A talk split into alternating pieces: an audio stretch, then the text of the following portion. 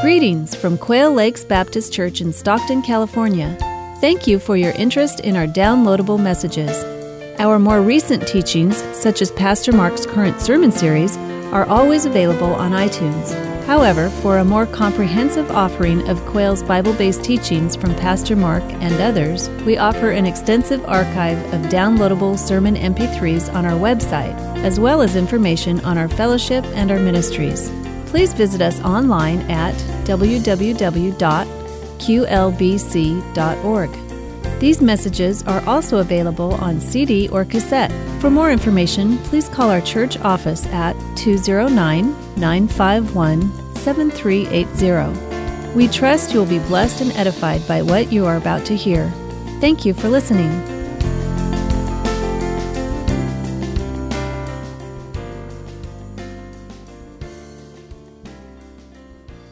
Take your Bibles, please, and turn to the last chapter of Second Corinthians. Chapter 13 of Second Corinthians, the very last paragraph is where we are today. Today we conclude the series that has taken us all the way through this Second Corinthians, this letter to the Corinthian church. Here's the key concept today for today. Live your life saturated by the grace of Jesus. Saturated by Jesus' grace.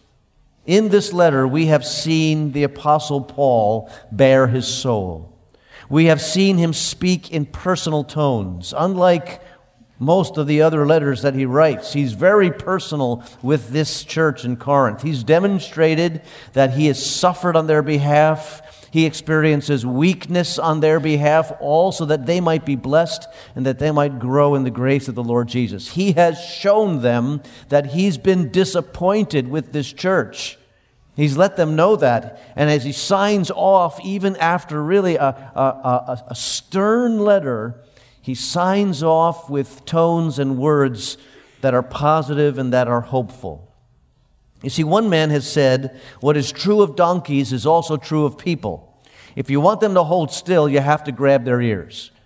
And he has grabbed the ears of the Corinthians, held them still with his words this letter, Second Corinthians, that we call Second Corinthians, would have been read out loud in the church.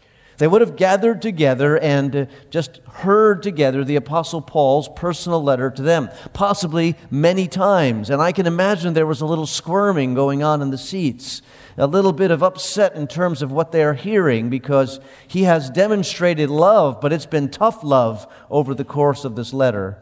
But now he signs off with words that would be sweet to their ears. So let's read verse 11 and then to the end of the book, 2 Corinthians chapter 13. Finally, brothers, goodbye. Aim for perfection. Listen to my appeal. Be of one mind. Live in peace.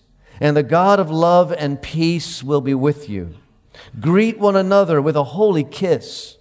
All the saints send their greetings. May the grace of the Lord Jesus Christ, the love of God, and the fellowship of the Holy Spirit be with you all.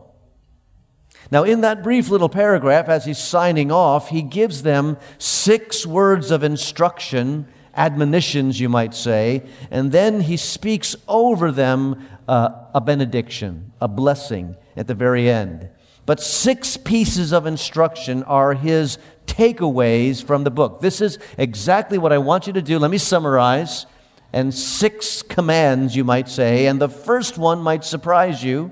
The first one in verse 11 is rejoice. Now, for those of you who are reading the New International Version, like I read today from the pulpit, you're probably surprised because you don't see the word rejoice there. Instead, you see the word goodbye. But it's probably 50 50 in this room about, the, about who sees rejoice and who sees goodbye, because the English Standard Version, the New American Standard Bible, all have the word rejoice. And rejoice is the better translation. It's the, it's, it could go either way, but it's the exact same word that Paul uses in Philippians when he says, rejoice in the Lord. The word is, I think, to be taken rejoice because it goes along with the motive that Paul has as he writes this letter and that has carried him through all the way uh, through his writing. He wants these people to know that even though he's writing correction to them, he loves them. And he wants to demonstrate that love, and to people that he loves, he wants them to experience joy. Joy as you work together, joy as you grow together, joy as you're walking together in this journey of faith. And he gives it in the form of a command. This is in a, in, a, in a command form of speech. He says, You have a duty, if you're a believer in Jesus Christ, you have a duty to rejoice. In fact, you're designed to do just that. Our radio broadcast that we, we take these messages that we preach every Sunday, we turn them into a, a radio broadcast that we broadcast out of KCBC in Sacramento. Our radio broadcast is named Designed for Joy for this very reason, because I believe that to be true. God wants His people to rejoice. How can we not rejoice after all that we have in Jesus? God, out of love, sent his son. Jesus lived among us. He died on the cross and paid the price of our sin. He conquered death and rose again. He lives in heaven, making intercession for the saints. And one day he's going to come in glory and we will see him face to face. Meanwhile, He's left the Holy Spirit to inhabit within us and enables us for service. He changes us bit by bit towards righteousness, and He promises us that if you know me, nothing can ever separate you from my love. How can we not rejoice? We have a joy that the world doesn't know about. C.S. Lewis when he, when he wrote his autobiography and he told the story about his, his conversion from atheism to being a follower of Jesus Christ, he named that autobiography Surprised by Joy. Because the world doesn't know about joy. The world doesn't understand our joy. Sinners mock our joy. And, but we have it in Jesus. And joy is largely the matter of aligning your life to the way that God wants you to live. And when you walk in faith in that journey, you experience joy. So forgive rather than holding on to that grudge, and you will have joy.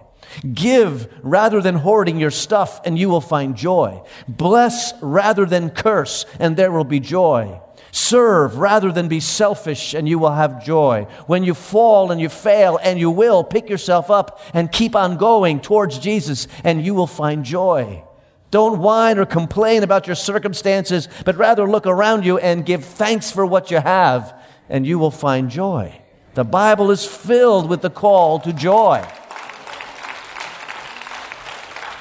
Psalm 5:11 Let all who take refuge in you be glad and let them sing for joy. Not Psalm 9:2 I will be glad and rejoice in you I will sing praise to your name O most high. The psalmist asks us to be glad. Do more laughing. Let your joy spill out towards those who are around you. Let them know that you're joyful.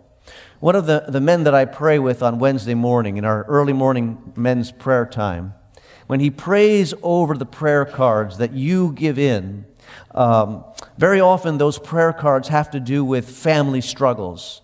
Uh, this is a difficult thing, and we're in this together. And I know some of you are struggling in your families, in relationships, and struggling to find forgiveness and get over resentments and these kinds of things. And oftentimes, that's what's represented on these cards as they as they come in. But there's there's one guy when he gets a card like this, you, you know what he always prays? He prays, "May there be laughter in this home again." I love that prayer. I love that because he recognizes that when there's laughter and joyfulness, there, there's a sign of health there.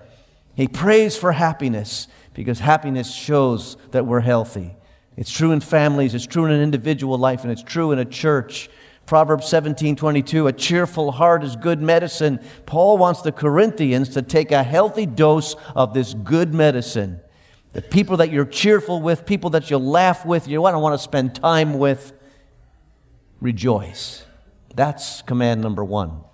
Command number two aim for perfection. Perfection. Maybe that surprises you. Maybe you thought, well, maybe it would be better just to say aim for being good enough. But that's not what he says, because good enough's not good enough. He says aim for perfection.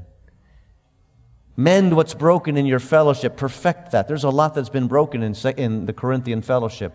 Relationships have been at odds. Teachers have been giving wrong doctrine. Practices have gone astray. And now he says, You got to do better because you're never done.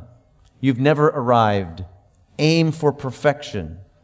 The word could have been translated restoration as well, but whether it's translated restoration or perfection in your Bible, the point is this strive forward.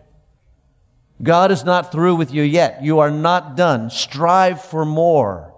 Strive forward. No matter what you're, where you're at in your Christian walk. Not long ago, Sylvia and I were having a discussion. I pointed out to her, you know, um, every time I look uh, across the room, you're always fussing on your phone. What, what are you doing? Always just pressing buttons. What, what's all that about? She said, she said, I'm playing a game. Really? She said, Yes and I want to get a million points. That's human nature, to strive for a goal, to have something in mind that we're shooting for. Paul is saying, I want you to take that human component of who you are, put it, to, put it squarely in your spiritual walk. Just like you want to achieve in other areas of your life, seek to achieve in your growth in Jesus Christ aim for perfection. First Peter puts it this way in verse chapter 1 verse 15, just as he who called you is holy, so be holy in all that you do. That is a high standard, and I hate to insult you, but none of you have arrived at that standard, right? But that's the point is to strive for it, move for it, aim for it. Aim for perfection. And then he says, command number 3, listen to my appeal. Paul has done a lot of appealing over the span of the letters that he sent to the Corinthian church. We have two of them in our Bible, 1 Corinthians and 2 Corinthians. He sent at least one other letter. Many scholars says, say that he might have sent two other letters that we don't have. And now he urges them don't be cold hearted towards what I'm telling you. Don't set up uh, some kind of mechanism, defense mechanism against what I'm telling you. Rather, be humble to the appeal that I'm making to you in the Lord. Don't get into a loophole mentality and start, try to look for ways that what I'm saying doesn't apply to you. Well, maybe it applies to the guy next to me. This person over here certainly needs this. Some people say, you know, it's a great sermon, Pastor. My, my husband needs all of that. You know, that kind of moving the, moving the target a little bit. He says, no, no, you, you, listen to my appeal, receive it, obey it. Some time ago, Brandon Smith preached the message here at Quail at the, on the danger of allowing false idols into our lives, of allowing other things, lesser things, to take a preeminence in our affections and in our ideas. What Brandon doesn't know, he's sitting right over here, but what he doesn't know is that two weeks after they preached that message, there was a man in my study. And he said, You know, I listened to that message, and I know that I am guilty of putting this, the certain possession that he had, putting this in front of all other things. It's becoming the most important thing in my life, and I, and I was listening to that message.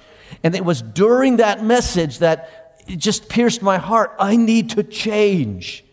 And he was in my office just wanting to pray about it and be encouraged in making that change two weeks after that message. And I stopped him as he was explaining that to me. And I said, Listen, I just want you to know how pleased I am at how vulnerable you are to the Word of God. I want you to know how, how pleased I am that you recognize that the appeal that we make through scriptures is meant to make a change in your life. You see, a lot of us, after we go to church for a long period of time, we define a good sermon the wrong way. We define a, a, good sermon as a sermon that, you know, Pastor, I already knew everything you said. I already agreed with everything you said, and I'm already doing everything you said. Thank you for affirming my life. Good sermon. That's not a good sermon. A good sermon is a sermon that moves you forward is a sermon that penetrates a little bit to the heart, a sermon that, that asks you to ch- make, uh, uh, uh, that appeals to you to change. There's something that's got to be happening in my life. I got to be growing a little bit. In other words, a good sermon very often depends on what you do with it. And that man in that office, he was dealing with what God was saying to him. Paul is saying, listen to my appeal.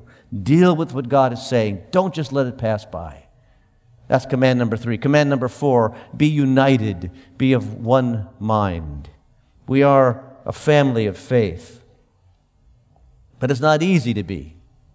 I read about the author F. Scott Fitzgerald.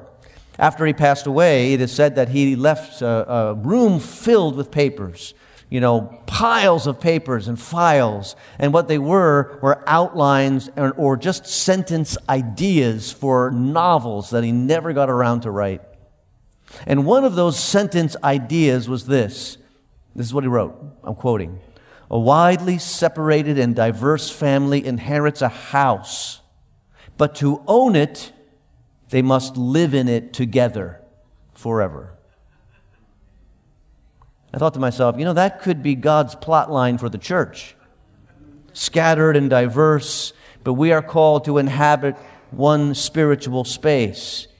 God calls us from all backgrounds, from all situations, from all kinds of ethnic groups. He wants us to be that tapestry that He intends to represent the people of the world, but come together in unity, to do what the world cannot achieve, and that is to work in unity and in love. So agree with one another, he says. There's been dissension in this church that's gone of all different directions. And in an atmosphere where you're constantly bickering and arguing, it seems like the littlest thing gets big, doesn't it? This littlest thing, that, that's not really all that important, but all of a sudden it blows up. Paul says, don't let that happen. He's not saying don't worry about truth, don't worry about doctrine. He's not saying that, but he's saying, remember, you're taking this journey of faith together. So don't let bitterness get in the way. Allow for differences of opinion, allow for differences of personality. Remember to keep the main thing the main thing, and that's Jesus. Be united. And the fifth command is live in peace. It's a similar statement. He, he, he thinks that this needs to be you know, reinforced, live in peace. But he goes a little further. Read on with me in, in verse 11. Live in peace, and the God of love and peace will be with you. See, in other words, if you persist, if this is your goal, you're going to be able to do this. Why? Because you're not alone in this. God is with you. It's not all up to you. He will help you. Each believer in Jesus Christ has the Holy Spirit within. Not only does He enable us with gifts, He unites us because of His presence. Paul is optimistic. He says, Try this, and God will be with you. I want you to live in peace. And then the sixth command greet one another with a holy kiss. In other words, demonstrate your unity. This is a fractured fellowship. Paul's saying, I want you to be united, I want you to think united, and I want you to act united. Make sure your love for one another is obvious. Greet one another with a holy kiss. Now, some of us are a little uncomfortable with that, right? greeting one another with the holy kiss. For those of you who get here before five minutes to the start of the service, you recognize I'm out in the foyer greeting people as they come in. That leaves a whole lot of you out, by the way. Just saying. Okay. But before five minutes to the hour, I'm out there greeting people. And over the course of the 18 years that I've been pastoring here, I've noticed that uh, I have have to learn. There's some people who are good with the holy kiss, Many of you are good with the holy handshake, maybe the holy hug, maybe the holy wave, maybe the holy head nod or whatever, you know, just gonna hate. You know. But the point is, no matter what we're comfortable with, we're to demonstrate the fact that we're together in this and that we have unity. In Paul's situation in that culture, it wasn't a big smack on the lips, it was a little peck on the cheek, just like you see in, in Europe and European influenced societies. But the point is, don't just walk past one another. Don't just think it's all about you. Recognize one another. Involve, encourage, include one another. Greet one another. Let me tell you about my holy kiss story. I have time. I was preaching in the uh, barrios outside of Buenos Aires a couple years ago. In that culture, they greet with a holy kiss, or not so holy, depending on whatever. But anyway, they, they always kiss and hug. And, and, and I was preaching uh, in the outpost church, and it was just a tiny little church, uh, kind of a shack of a building, literally dirt floors, white plastic chairs, tin roof, and it was way into the service, way late into the service. I mean, the song service was over. Uh, I was already well into the sermon preaching. A guy was translating as I preach, and this lady came in the back. And I fully expected that she would, you know, just like what you would do, politely take a seat in the back, kind of obviously totally late, right? No. She walks down to the front of the, uh, of the sanctuary and starts to go person by person, row by row, greeting each of them with a holy kiss, which meant that they each had to get up, they had to give her a hug, they had to kiss, and all this. And I'm trying to preach here. Really, this is, this is 2 Corinthians 13 right, right in front of me, right here. So we paused, we waited, and she went person by person, person by person, row by row, kissing them all. And eventually, she got it all done, sat down. It was time to start again. Then we started again. Now, you're not going to have to worry that that's going to happen here. Neither is a, is a stranger going to plant one on you in the hallway. It's not going to happen here. But the point is make sure you demonstrate your affection. Love one another. Not, not only on the inside, but on the outside as, as well. It's hard to consider somebody a rival or an enemy that you genuinely demonstrate your affection for. It's hard to, to just continue to, to have those kind of resentments, whether it's through a holy hug or a holy handshake. Don't just walk by one another. And then he adds, All the saints send their greetings. In other words, just like you're, you're loving one another in your individual fellowship, this is a worldwide effort. And, and he's probably in Ephesus writing this. He's saying, Here too, we send our greetings because we love you and we care for you. Well, those are the commands. Those are the, the takeaways, the points that he wants them to remember as he drills it into them in, in, the, in the very end of the letter. And then he pronounces what we would call a benediction over them. Now, now we, when we say benediction, very often we think that means closing prayer. It really doesn't. It, it means to speak well of. And he speaks well. These are my aspirations and my hope for you. Verse 14. May the grace of the Lord Jesus Christ and the love of God and the fellowship of the Holy Spirit be with you all. That's a great benediction, a great prayer to pray for your loved ones and your family members, those you care about. The grace of the Lord, the love of God, the fellowship of the Spirit. You notice with me that he involves each of the persons of the Trinity in this, in this closing verse. Long before theologians came up with the doctrine of the Trinity that they hammered out with all kinds of logic, Paul shows us the fact of the Trinity right here. God is triune, and I want you to make sure that every facet of who He is is involved of your life. May the grace of the Lord Jesus Christ be with you. He takes us back to all that we have. And all that we have in Jesus is out of sheer mercy. We didn't earn it. There's nothing that you can do to deserve it. It's all of grace. And He lavished His favor on you. You are saved by grace. You are kept by grace. You are covered in grace. And this grace is not limited. It won't wear thin. It's not going to wear out. Whatever is good, the grace of the Lord Jesus can give you. Whatever is bad, the grace of the Lord wants to prevent in your life. Whatever is rightly desired, Jesus can provide it through His grace. And it is inexhaustible, it is abundant, it is sufficient. And grace continues. Imagine a man out in a country field on a beautiful day clear skies, pure air, and he breathes in that country air, and it just is so refreshing to him. And all of a sudden, a thought comes into his mind if I keep sucking in this air like this, all of a sudden it's going to be gone. I'm going to use it up. And a thought comes from the Lord My son, my atmosphere is sufficient for you. My atmosphere is abundant for you. You'll never breathe it all in. And it's the exact same with the grace of God. It is sufficient for you. It is abundant for you. You are never going to use it all up. Grace. May the grace of Jesus be with you. May the love of the Father be with you. The work of grace in our life is a result of the love of God. 1 John 4:10 This is love not that we loved God but that he loved us and sent his son as an atoning sacrifice for our sins.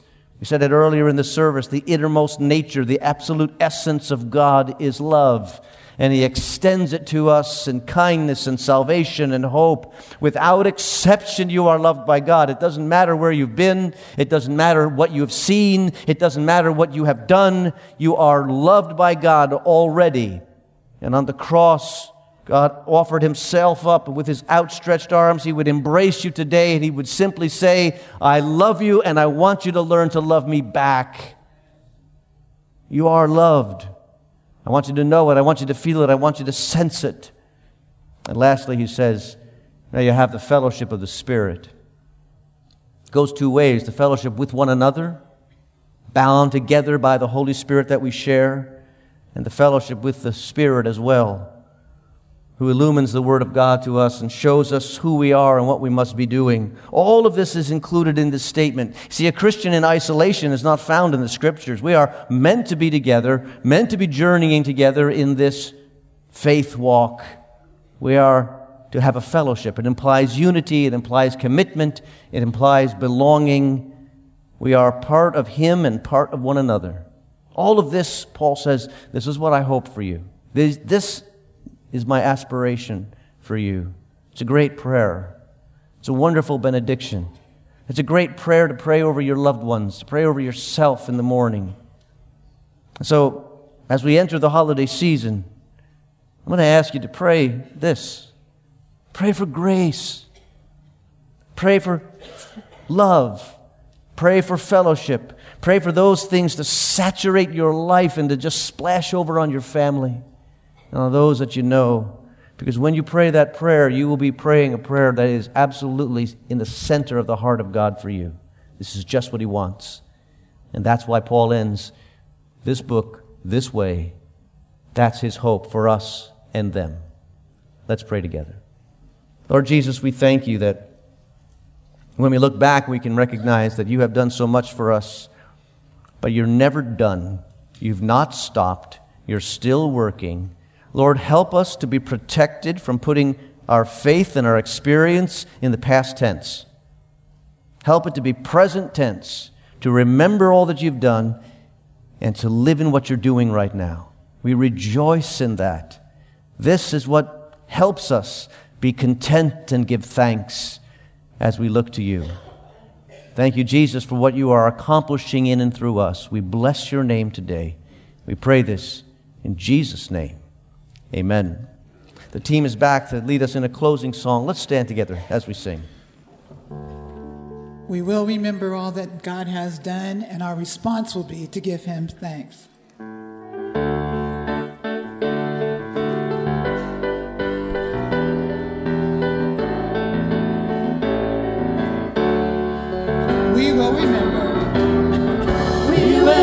remember.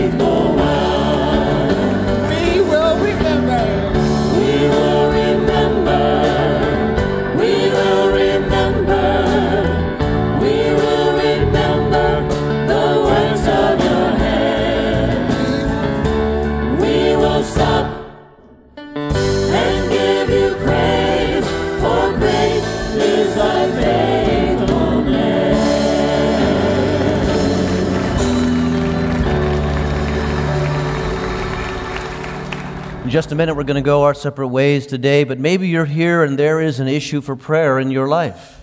A decision you're making, something that you're struggling with or praying for. We have prayer counselors next to the organ by the prayer table. They will wait for you and they will pray with and for you. You don't have to carry that burden out today. You can lay it down. But first, let's pray together. Lord, thank you that as we look back, we see your guidance and blessing. As we walk today, help us to walk in faith. As we anticipate tomorrow, Lord, we know that you're already there. So show us the way. Help us to live for you. Enable us, we pray, to demonstrate the love that we have experienced to those who need it most. For we pray all of this in Jesus' name. Amen. God bless you. Thanks for coming.